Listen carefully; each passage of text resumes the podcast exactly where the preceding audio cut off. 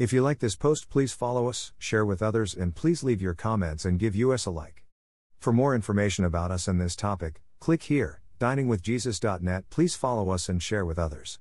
Translate this site into your preferred language. Look for our Google Translator in our homepage, diningwithjesus.net. Traduce este sitio en tu idioma preferido, busca nuestro traductor de Google en nuestra página de inicio va, diningwithjesus.net. From Pastor Chris White, we trust the Holy Spirit is doing His work in your hearts. The Lord bless you all, have a beautiful, joyful day. K.L. Señor los bendiga. Titus 2:12 13 says that the grace of God teaches us to live self-controlled, upright and godly lives in this present age, while we wait for the blessed hope, the appearing of the glory of our great God and Savior, Jesus Christ. This passage identifies the blessed hope as the glorious appearing of Jesus Christ, our great God and Savior.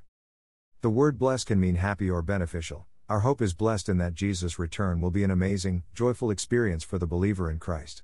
We will be blessed beyond measure when we see Christ. The trials of this life will be over, and we will see that our present sufferings are not worth comparing with the glory that will be revealed in us. Romans 8:18. The word hope does not communicate uncertainty, as in I hope that something might occur, rather, it is the glad assurance that something will take place. Jesus is our hope, and no one can take that hope away. Hope does not put us to shame, because God's love has been poured out into our hearts through the Holy Spirit, who has been given to us. Romans 5 5. The blessed hope, then, is the joyful assurance that God will extend his benefits to us and that Jesus Christ will return. We are waiting for this event now. Jesus said he would return, John 14 3, the angel said he would return, Acts 1 11, and the epistles say he will return. Jesus could come back at any time for his church, which includes all believers in Christ from the day of Pentecost in Acts 2 onward. This event is called the rapture. It will be announced by the voice of the archangel and God's trumpet call. The bodies of those who have died will be raised to be joined with their souls, and then the bodies of those believers still living on earth will be changed into a body like the Lord's resurrection body.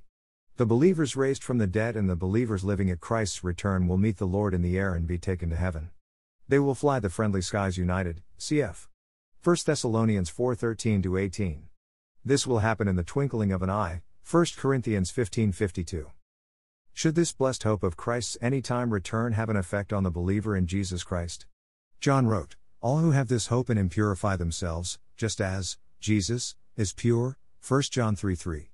The believer anticipating Christ's blessed return will seek to live, in the power of the indwelling Holy Spirit, a life of purity. We will all stand before the Lord and give an account of how we lived for him on earth. 2 Corinthians 5:10. Jesus' imminent return should motivate the believer to live godly in an ungodly world. The word looking in Titus 2:13 is the key for that to happen.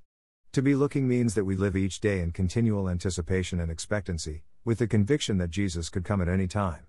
That hope becomes a transforming reality in this life, resulting in God being glorified through us. 1 Corinthians 10:31. The blessed hope brings us joy and cheers us through the trials of this world. It should also cause us to stop and evaluate our thinking, words, and actions. Thank you to Got Questions Ministries. Copyright Copyright 2002 to 2019 Got Questions Ministries. All rights reserved.